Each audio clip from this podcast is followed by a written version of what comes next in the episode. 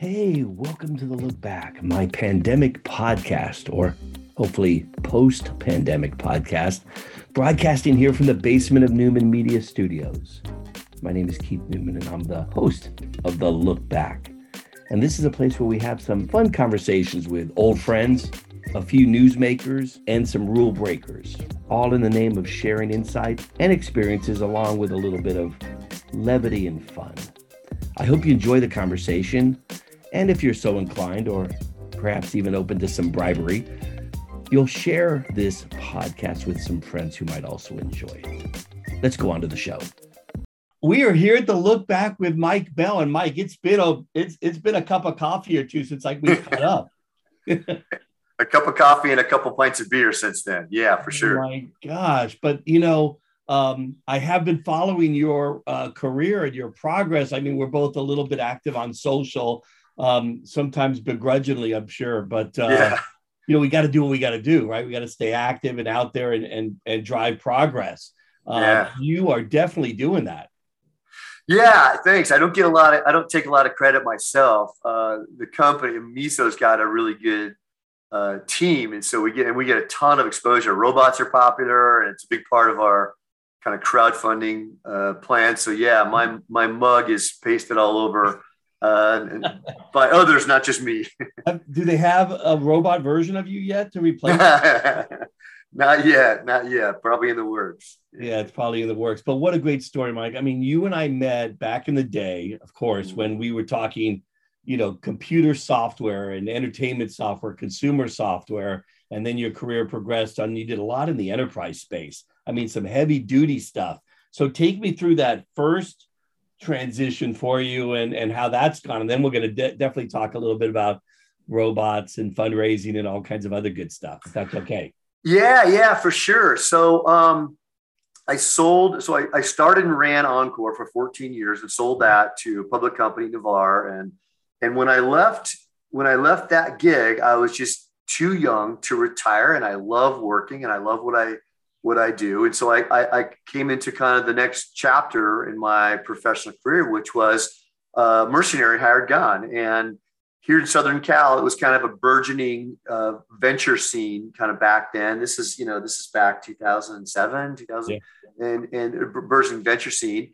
And I got introduced to, um, to, to venture guys that introduced me then to companies where I kind of came in as a hired gun the, the profile was interesting. It was, um, you know, w- what's happened in the world of tech is that uh, technologies became much more accessible. The engineers are typically quite young. It's typically engineers who actually found companies.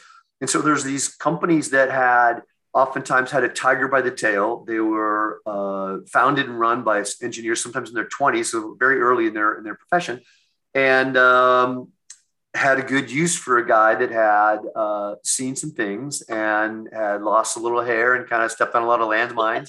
and so the battle uh, started. Indeed, indeed, I stepped on every damn landmine there is, right? So, so it, it kind of it and it it, it it it was kind of the next era in my career where I was typically plugged in as uh, COO or president or whatever, and kind of worked alongside a founder or a founding team and kind of did that in a rinse and repeat mode for a number of years until I how came to that, How was that adjustment though, going from something because Encore Software was a licensing arm and, and did a lot of really cool titles and got great marketing and distribution, but in the consumer total B2C space, and then you were you were transitioning into, you know, I'm sure selling to Fortune 500, C-level tech.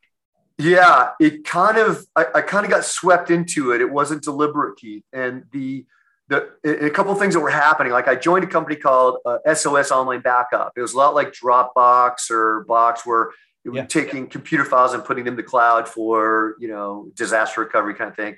That was a consumer app. And, and what happened is, is kind of two things. One, consumer software, especially packaged goods, whatever, it kind of went away. Like everything kind of went to to the web pretty, pretty quickly. Yeah. Um, and so uh, that that era of like consumer software, you know, games were console and everything else was a website. So they kind of evaporated pretty quickly. And, and the second thing that happened was SOS uh, for a number of good reasons, evolved into an enterprise play. Its technology was just better suited for enterprise or SMB. And so I, I kind of went along for the ride because I was president there, and that's where the trends took us. And so suddenly I found myself this consumer packaged goods software guy selling to SMB or mid market enterprise, um, and kind of lo- it was new, it was different. I learned a lot of things. Uh, candidly, didn't didn't lo- don't love that space and, and didn't really thrive there. Uh, but also got kind of pretty well networked with a whole different class of software companies that were doing similar things. What I'm particularly intrigued by is that notion of you got to be the subject matter expert to run the company. And I gather from your from your just your brief des- description here, you teamed with somebody who was the SME essentially, and Yeah. you brought the skills of really how do I organize the company, build the right team, and drive the KPIs to really take the company, you know, to that next ascent. It, it's, it, was, it was very much like that, where what I brought was more kind of basic business building, uh, you know, operation skills and practice, uh, where I didn't need to become an SME immediately on things like, you know, backing up network centers for enterprise. So I, I kind of learned what I needed to learn, but because I was partnering with the founding team that, that had that expertise, I oftentimes was happy being kind of the guy behind the scenes, either working on fundraising or scaling or you know other things that were just more kind of hands on. Yeah. Hey, Mike. Before I jump into robotics, which the tech uh, honestly is a, is a real interesting area for me, is um, the question about Encore because that's where we really connected a lot. Um, what what's your favorite memory when you look back there? I know you had a great team there and so many interesting meetings that you had on the developer side, the publisher side, the marketing, distribution, retail stuff. What what do you remember as some highlights that were either just kind of fun and fascinating or just great learning experiences like okay this is how the world works kind of a moment Yeah, there was a lot of those, but some of the most fun, some of the most you know kind of joyful memories uh, were around. It sounds kind of crazy, but the social activities in the industry at the time. It was such a super tight knit industry, and you kind of got to know everybody. Um, there was two two events that stood out. One is when when Encore started sponsoring kind of the opening party party at E3, um, first in Atlanta and then in LA. Um, and we did it. And it was kind of just like, hey, wouldn't this be fun? And it ended up being kind of a really big industry event where all the buyers, all the press, everybody kind of came and super fun.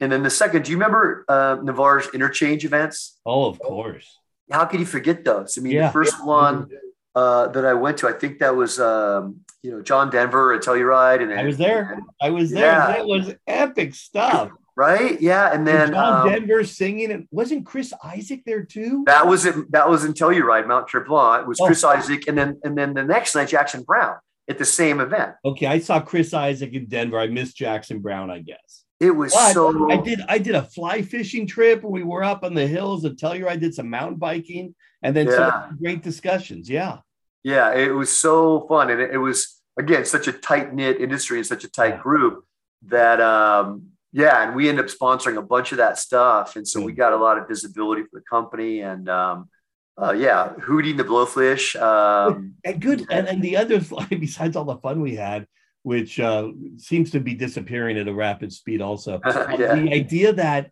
um, you know you learn a little bit in terms of what makes great partnerships.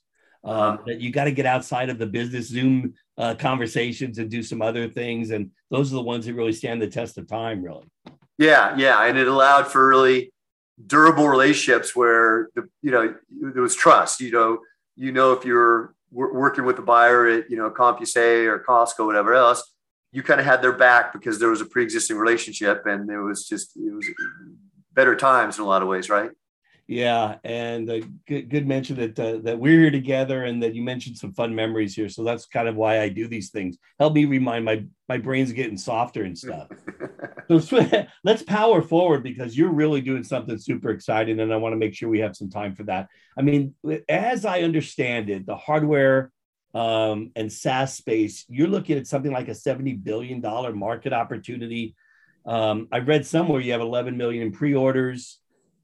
Um, maybe it's more than that either. Let's talk about Flippy. As I understand it, Flippy is the core product that is um, revolutionizing robotics in the world of fast food industry and and sort of um, uh, you know changing the way the fast food um, cost models can get developed so you can be a lot more efficient by implementing some level of robotics into the mix and it just seems to me like of course this yeah. is just a fantastic idea and a perfect use case alongside of some of the factory automations stuff where robotics is already happening.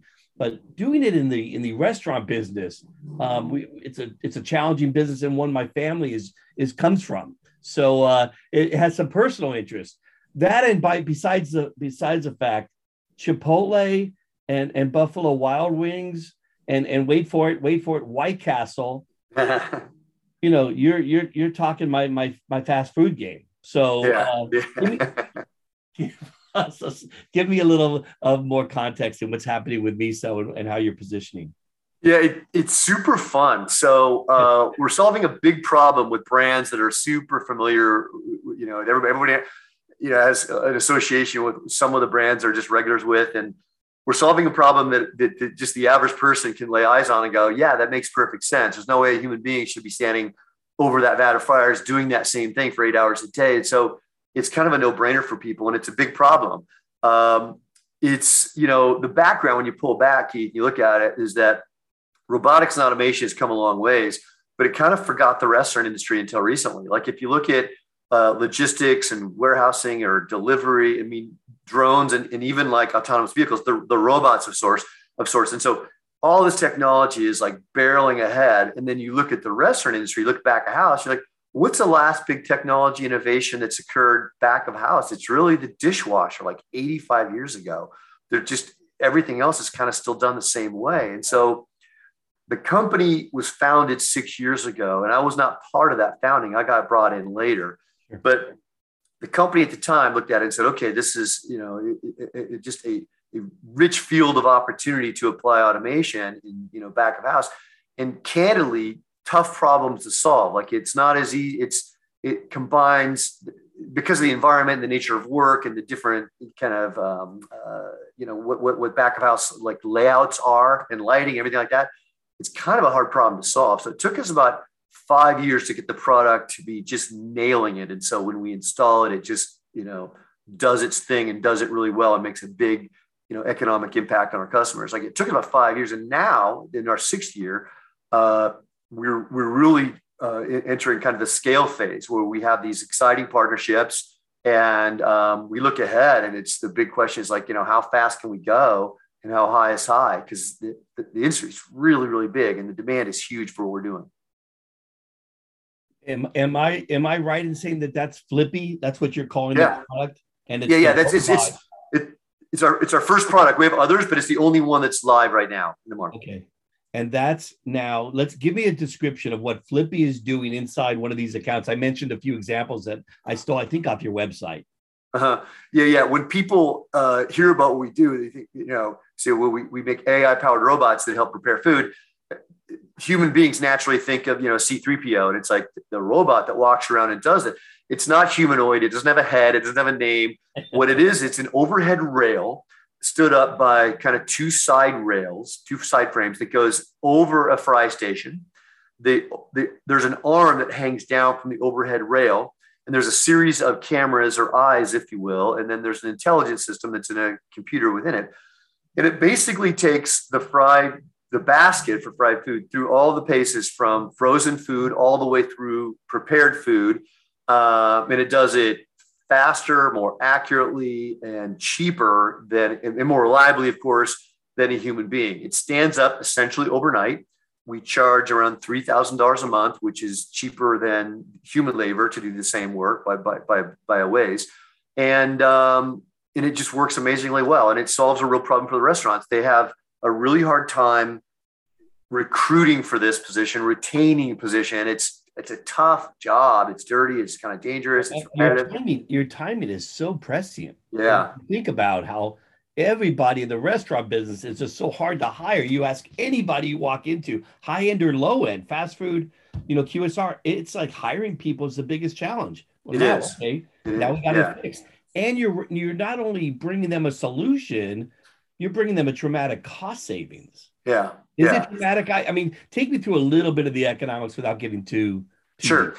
Sure. One human being working a fry station for uh, for for one month, just one shift, so forty hours a week, no weekends, just one shift. It's about three thousand dollars a month for a, for a restaurant, fully loaded with all the costs. So a robot goes in and works two shifts plus weekends, can work around the clock, actually three shifts if you want, if you need it, for around the same the same price point. So it's simple math for a restaurant to look at and say, "Wow, why would I not do this?" Especially when you can't staff the position to begin with. Now, along the way, once they install the robot, all these additional benefits carry on. Like they get the restaurants get uh, food that's it's actually cooked more precisely, so it's better. Uh, there's uh, there's there's higher throughput, so speed of service goes up. Uh, all these other benefits Wow. kind of carry along with it. And you know, we get the question all the time. It's like, what's the catch? You know, what's the catch? Um, and that's exactly kind of where you want to be with the product market fit. Yeah. Well, maybe a little bit of software blip here and there, or a reset, or a server error shit. we Of still have course. all that stuff, right? You, of course, it's technology. It's still, it's not perfect. We So- want it to get it to look like a, to work like a, it's like a refrigerator with that kind of reliability, easy installation. We're not there yet, but we're getting there. Man, that is so cool. I can't wait to see this. So obviously you're going out to the fast food guys, right? And they're Yep. saying, yes, let's test it. And then they're saying, okay, the test is going well. Let's roll it out, right? Yep, yep. They, they, they, first come here to Pasadena and they sit, we have a robotics lab and we cook their food for them and we show them the metrics. We show them how fast the food cooks, what the cost is. Yeah. Yeah. They then want to pilot it in their own location. So they'll say, you know, get us one of these robots and they'll put it in one of their live restaurants for like 60 or 90 days. And then they they ask and answer the question, how many of these do we want and in how many locations over what period of time? And this is new territory for them. Like they don't have a formula for it. And so they're we're kind of going there together with them and kind of planning rollouts. Um, Keith, we have pilots this summer with so many of the nation's leading brands we have yet to announce. Um, so yeah, it's going to be a really fun couple of years. But you've had some successful pilots already going Yeah. on proof of concept, going beyond and doing so. So now the challenge is manufacturing probably. And uh, if you, Yeah. are- I mean, I'm sure the challenge is everywhere, but Yeah, but 2020, 2024 is all going to be supply chain challenges. Um, you know, we can get through, we think we solved enough problems to get through 23, but like each one of these chains has, you know, between one and 7,000 locations. You know, they're just, they're just Yeah, really, yeah. really big. And this is just domestic and we're getting even more demand overseas, believe it or not. And Oh, so, yeah, we're going to be working on supply chain. I, I believe Europe for sure. Asia Yeah. and LATAM, I'm not as, I don't know where that comes on. Hey, so let me ask this another question too. We've been talking mostly from the guy on the fryer. So uh, what do you, I don't know if you call that back, back of house, but is it Yep. also going to be front of house robotic solution or where Not re- not really, not yet. Um, like right now, there's a lot of stuff going on with AI and order taking. Okay, so either through drive-through or kiosk or whatever, and AI for order taking, like the, the you know the speech recognition, mm, it's it's it's it's really not there yet. It's a bumpy ride for customers, and there's a lot of companies trying to trying to do that kind of thing. So what we end up doing is focusing on back house, where there's just so many tasks that are repetitive, that are hard to staff. So we, we don't envision a- restaurant that's human free. We, we envision a restaurant where humans work with humans and the repetitive work is left to machines. So that's our vision. There's there'll be more and more product releases that we're going to announce in the, in the months and years ahead. Okay, well, everybody should check out your website at Miso Robotics. Let me ask you the geeky venture uh, capital questions because you know I'm up here in uh, Menlo Park and uh, I breathe the, the VC crap out up here. All, I mean, the stuff all the time. Uh, how much have you raised? Where are you at? I know you did some crowdfunding. How did that go? Give us give us a little taste for that because I know my my audience loves this stuff. So our original Series A and Series B, which was $15 million, was traditional venture. And that was back in like 2017, right?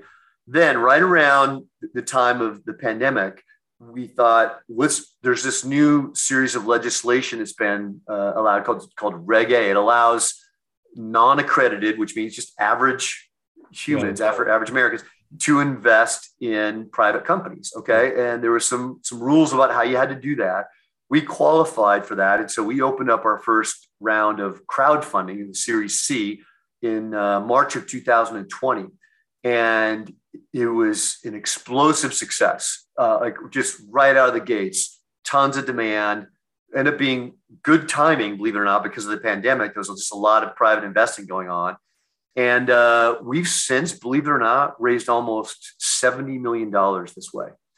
I know. It, might be been, a record high. Uh, we're, we're, one of the, we're, one of the, we're one of the top few. Yeah, uh, yeah. Yeah. And so this people ask all the time, well, why do you do it that way? And the simple answer is because we can. It's incredibly efficient source of capital. You, uh, it, it just kind of standpoint, it's, it's not as dilutive as a, another round of venture. It, and it it it kind of just the spigot just turns on and it funds itself. You don't have to like, you know, traipse around Sand Hill Road pitching, you know, your next round. Um, there's just a, a steady flow of investment dollars coming into the company. We have like something like 24,000 individual shareholders. The average investment is $3,000. Some people invest significantly more. Do you need some help managing your cap table? we it's pretty tidy in the cap table too. They all kind of bundle up into one. Like we're, we're we did a Series C, a Series D, and a Series E this way, and they're all kind of like proxied up into one kind of class of shares. So yeah, it's a, but it's it's it's it's a lot like a public company. We have annual shareholder meetings. We do a lot of you know uh, every, all of our financials are audited and you know looked at by the SEC. So uh, and it's just a great source of capital for us. Wow, well that's great. I love talking about this stuff, Mike, and love to also hear about things going so well and you're doing so well. Um, in terms of a, just kind of another offbeat question, kind of, um, we're in a period coming out of um, the pandemic where people are coming back to work, and you're a very, it would seem like the company that would need to have a lot of employees at the office. How are mm-hmm. you managing that whole work from home, work remote, and, and managing that high level of productivity? I know you're you're you're trying to keep an eye on. Yeah, it's it's a blend. Okay, so uh, we have about 120 people, about 90 of them are engineers, a little more than that actually. Uh, the, me- the, uh, the, mechanical engineers, the, the, the people that design like physical robots, they actually have to come in. Their job requires them to be here in our hmm. robotics lab. So there's like, you know, call it 30, 40 people that are in every day just working in the lab, either testing hardware or designing new stuff the software team, we just let them work wherever the most efficient. And it's Southern Cal, so traffic is pretty wretched. And we just basically say, look, we're going to treat you like adults, and wherever you're most effective, work there. Some want to come in because they like the whiteboard, they work with teams, they, they, whatever. That's good. Some of them we just never see. they work out of their home office. They yeah. may as well be in you know another city or whatever, and that's okay too. Uh, and it seems to be working for us. Um, and and then there the management teams kind of most of them are, are, here in Pasadena. And you bring them in the management side once in a while, but yeah. The, but certain software people can be wherever, whenever. Probably helps with recruiting too. Is that becoming a factor now as I recruit that you know you could be anywhere for this job or? It, it does, yeah. It helps a lot. Uh, we do have a lot of people surprisingly that that move that relocate because they want to live and work here even if they prefer to work home office, a lot of them come in for company meetings or you know company parties or events or you know or just to, to see and work with the robots. So uh, it's it seems to be working okay right now. Mike, this is fantastic. Listen, I love catching up with you. Let me try to steal one thing from you. Sure. Uh, share one of your secrets or tips or tools that you go to. Um, your your uh, your management, your operations, your you're a team builder. You've got a great background, not only as an executive, but in, in sales and, and, and marketing leadership. I mean, what are some of the things that you can share? A lot of entrepreneurs and startup founders are, are in my audience. That I like to share a couple tips with from somebody who's done the fire walk uh, more than once. yeah, yeah, yeah. What's what kind of has worked for me is um, since early in my career is that I've um, hired really I hired people that are a hell of a lot smarter than me and a lot better than me in a lot of ways. Uh, and so I, I, I, hired really well, and that's not the that only works. That's half the equation. That only works if you get the other half of the equation right, which is to define very precisely, you know, what is success and, and where you're going, and, and, and, and you know, kind of just aligning everyone with great precision as, as to where you're going. I leave the how up to my team. and so, like, how you want to get there? What's the best method forward? Yeah. Um, I hire people then just get out of their way and support them. You know, servant leadership and just really support them that way. But it only works is if you get great buy-in and great clarity on exactly where the company's going. And so, makes my job easier. No, I love it. That makes great sense. And as far as accountability, then you just check in on the results and how they're doing it against that. See where you can knock down any barriers or you know help push them along. Exactly, exactly. How, what what obstacles can I remove to make you you know more effective? Yeah. That is great. Well, uh, if there's anything I can do to help Miso Robotics, I'm going to look into that crowdfunding thing. And, uh, wow, what fantastic story! I can't wait to see one of uh, one of the products live. Yeah, yeah. I'll let you know. They'll be in your neck of the woods, I think, by fall. We got a big expansion we're going to announce. So um, yeah, we're, we're off to the races. But I, am glad to have the chance to catch up with you, Keith. You're a class act, and I'll stay in touch with you. No, Mike, I'm sorry we haven't chatted more because I always enjoyed our conversation. So engaging and such a fun road that we kind of ran together. And it was always great to, to bump into you when we were able to, but whether it was on the media side, or the business side, whatever, always enjoyed it. And I'm not surprised to find you, you know, doing something innovative, creative, and uh, and having a good run at it. Yeah, yeah. Thanks, man. I appreciate it. All right. You, well, you stay in touch and be well. All right. All right. I'll keep an eye. okay. Take care. Thanks for listening to the Look Back. We do appreciate your support, welcome any feedback, and would love it if you would subscribe to this podcast and even consider sharing it with some of your friends. For more information and other cool info, check us out at newmanmediastudios.com.